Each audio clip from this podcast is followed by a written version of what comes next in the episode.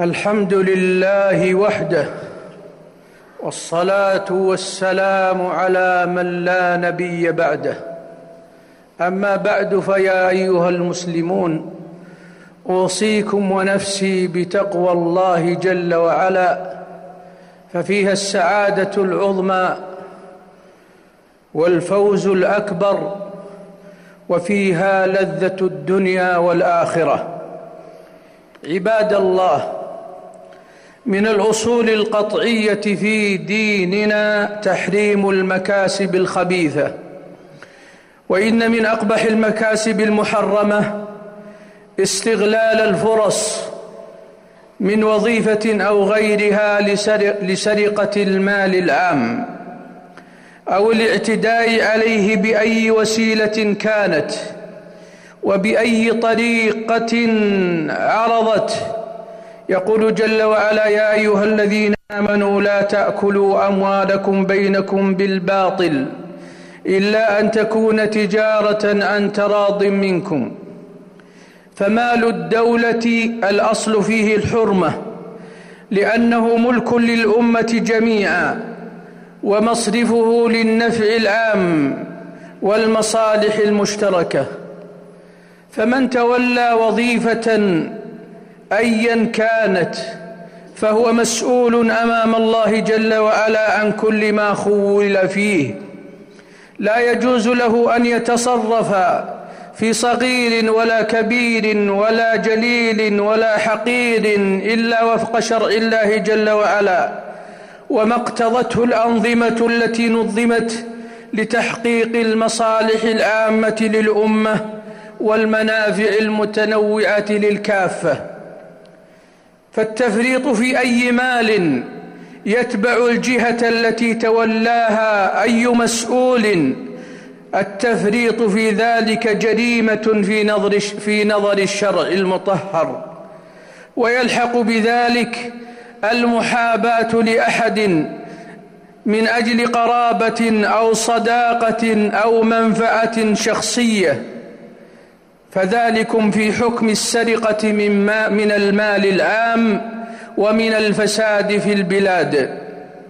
والخيانة لولي لولي أمر المسلمين بل للمجتمع ككل. لما يترتب على هذه الخيانة من المخاطر التي تهدد أمن المجتمع واقتصاده وتطوره وازدهاره ورخاءه. يقول جل وعلا ومن يغلل يأتي بما غل يوم القيامة ثم توفى كل نفس ما كسبت وهم لا يظلمون. يقال غل الرجل فهو يغل إذا خان. فالإغلال هو الخيانة للأمانة في المسؤولية بشتى صورها. وتطلق خاصة على السرقة من المال العام بجميع الأشكال. قال سبحانه ولا تفسدوا في الأرض بعد إصلاحها ولا صلاح للمجتمع في, أمور معاشه إلا حين يقوم الجميع بالأمانة خير قيام ويتعاون الكل على حفظ المال العام بكل وسيلة متاحة. قال جل وعلا عن نبيه يوسف اجعلني على خزائن الأرض إني حفيظ عليم. وقال عن إحدى ابنتي شعيب يا أبت استأجره إن خير من استأجرت القوي الأمين. وإن استغلال الوظيفة أو غيرها للأخذ من المال العام بغير حله من كبائر الذنوب وقبائح الأمور قال صلى الله عليه وسلم إن رجالا يتخوضون في مال الله بغير حق فلهم النار يوم القيامة. رواه البخاري. قال ابن حجر رحمه الله أي يتصرفون في مال المسلمين بالباطل. وقد نصت كلمة فقهاء المسلمين على جعل المال العام بمنزلة مال اليتيم في وجوب المحافظة عليه وشدة تحريم الأخذ منه والحرص الشديد على صرفه في مصارفه الحقيقية التي تقتضيها المصالح وعلى عدم التهاون في صرفه بأي وجه من وجوه التفريط. إخوة الإسلام ومن الظواهر التي تقع من بعض أن يحابي موظفا على آخر في التقديم للمراتب الوظيفية باستغلال ما سن, ما سن له من نظام صادر من ولي الأمر لتحقيق المصالح العامة فيتخذه هذا المسؤول غنيمة يظنها كماله الخاص فيقدم غير المستحق على المستحق. ومن ذلك التهاون في ترسية المناقصات لمحاباة أو منفعة شخصية أو بالمبالغة في الأسعار التي ترسو بها المشاريع التي لو كانت لحق نفسه لما رضي بهذا السعر. ومن ذلك التساهل في حفظ المال العام كالحدائق والمستشفيات والمتنزه والمتنزهات والطرق ونحوها. ومن ذلك استخدام الممتلكات العامة في الاستخدامات الشخصية بدون إذن نظامي من ولي الأمر كالتساهل فيما تصرفه الدولة من أدوية ونحوها. ومن ذلك التربح بالوظيفة وإضاءة وقت الأمل أو تأخير ما أنيط به الموظف من مسؤوليات بغير وجه حق فهذه وغيرها من أنواع الفساد والخيانة لولي أمر المسلمين ولمجتمع المسلمين كافة. لما في ذلك من الفساد العريض والشر المستطير الذي الذي يعود بالضرر البالغ مما يقف في عملية التنمية والازدهار للبلاد والعباد. قال صلى الله عليه وسلم ورب متخوض فيما شاءت به نفسه من مال الله ورسوله ليس له يوم القيامة إلا النار. حديث صح رواه ابن حبان في صحيحه ورواه الترمذي وقال حسن صحيح. عباد الله إن الواجب على من سولت له نفسه فأخذ مالا من المال العام بأي طريقة من الطرائق أن يرجع إلى ربه وأن يتوب إلى خالقه قبل الممات. وأن يتخلص من هذا المال الحرام بإعادته إلى خزينة الدولة. قال صلى الله عليه وسلم على اليد ما أخذت حتى تؤديه. رواه أحمد وأبو داود والترمذي وقال حديث حسن صحيح. وأجمعت كلمة فقهاء المسلمين على أن من أتلف شيئا من المال العام أو أفسد شيئا منه أنه يضمنه ومن أخذ منه شيئا بغير حقه أنه يرده إلى خزينة الدولة التي هي بيت مال المسلمين. ومن التوجيهات النبوية التي يجب أن تخط في قلوبنا كل لحم نبت من, سح من سحت فالنار أولى به. فيا أيها المسلم لا تقدم دنيا فانية على آخرة باقية ولا تدخل على نفسك وعلى أسرتك إلا حلالا طيبا ومالا زاكيا. في غزوة خيبر في قصة غلام أصابه سهم عائر فقتله فقال المسلمون هنيئا له الجنة.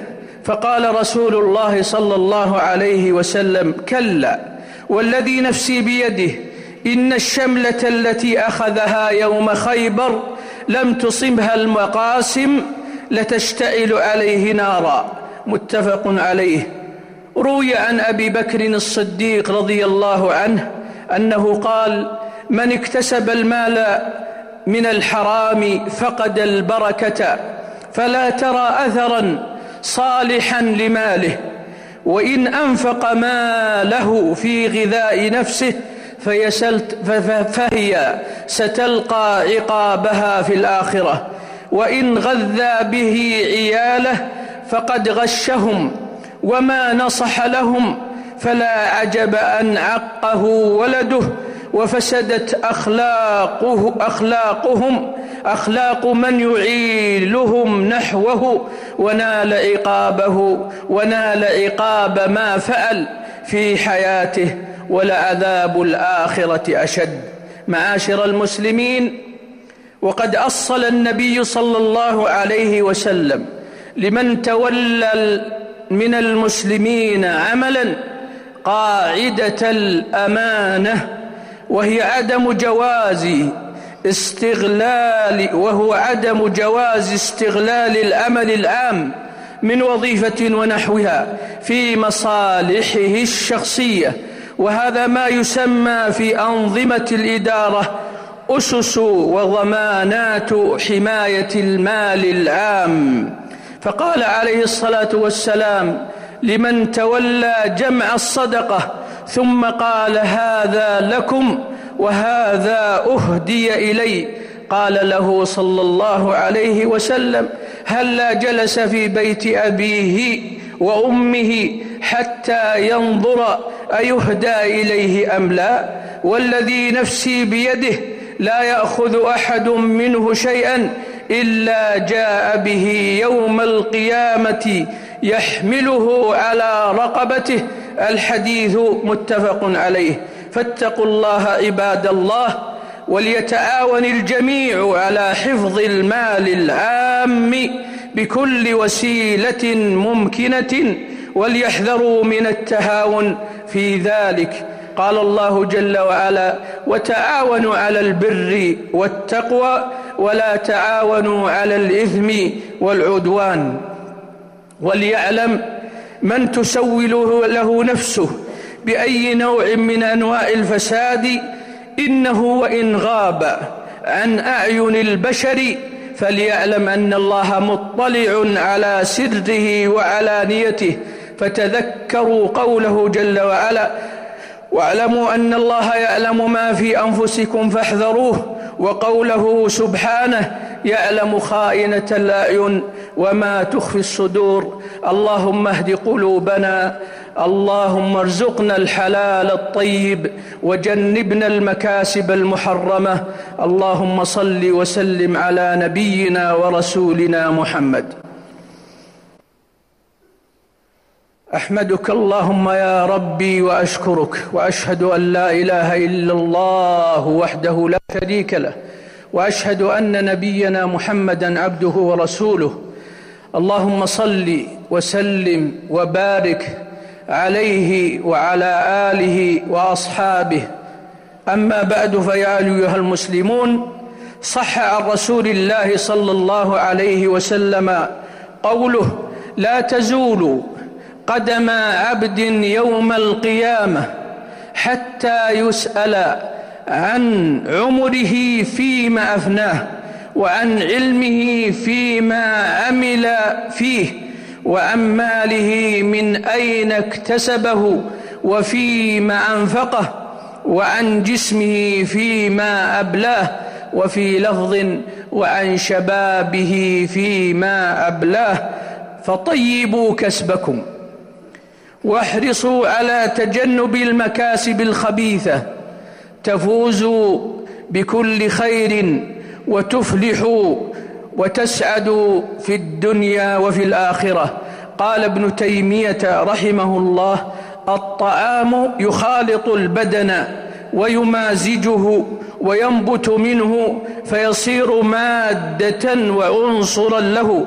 فإذا كان خبيثا صار البدن خبيثا فيستوجب النار. ولهذا قال النبي صلى الله عليه وسلم كل جسم نبت من سحت فالنار أولى به والجنة طيبة لا يدخلها إلا طيب انتهى كلامه. وفي معنى الأكل كل ما ينتفع به الإنسان لنفس لنفع نفسه ولذتها في هذه الحياة ولو لم يكن أكلا أو, شر أو شربا. اللهم إنا نسألك يا ذا الجلال والإكرام أن تغفر لنا ذنوبنا. اللهم اغفر لنا سرنا وعلانيتنا. اللهم اغفر لنا ذنوبنا كلها دقها وجلها أولها وآخرها. اللهم آتنا في الدنيا حسنة وفي الآخرة حسنة وقنا عذاب النار. اللهم اغننا بحلالك عن حرامك. وبفضلك عمن سواك.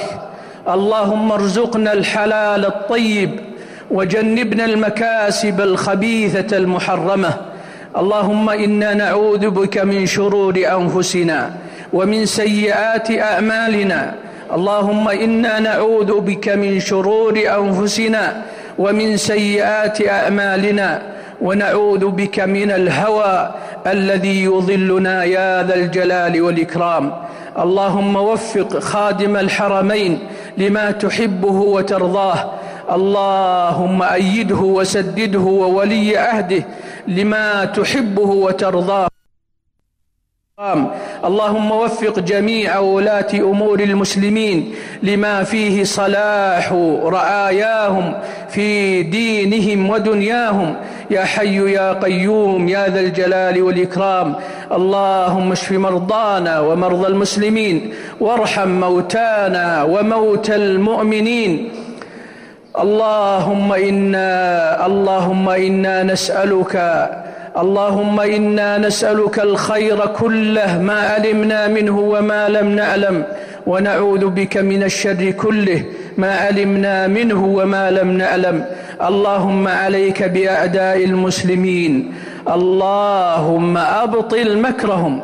اللهم أفسد مخططاتهم. اللهم اجعل كيدهم في نحورهم يا ذا الجلال والإكرام. اللهم احفظ المسلمين في كل مكان. اللهم احفظ المسلمين في كل مكان. اللهم احفظ المسلمين في كل مكان. اللهم يا غني يا حميد. اللهم يا غني يا حميد. يا قادر على كل شيء. اللهم اسقنا. اللهم اسقنا. اللهم اسقنا. اللهم اسق ديارنا. اللهم اسق ديارنا. اللهم اسق ديارنا. اللهم أغثنا غيثا نافعا اللهم أغثنا غيثا نافعا يا ذا الجلال والإكرام. يا حي يا قيوم. يا حي يا قيوم. اللهم أغثنا. اللهم أغثنا وأغث ديار المسلمين. اللهم أصابنا اللأواء فأغثنا يا قادر يا عليم يا حي يا قيوم يا ذا الجلال والإكرام. وآخر دعوانا أن الحمد لله رب العالمين.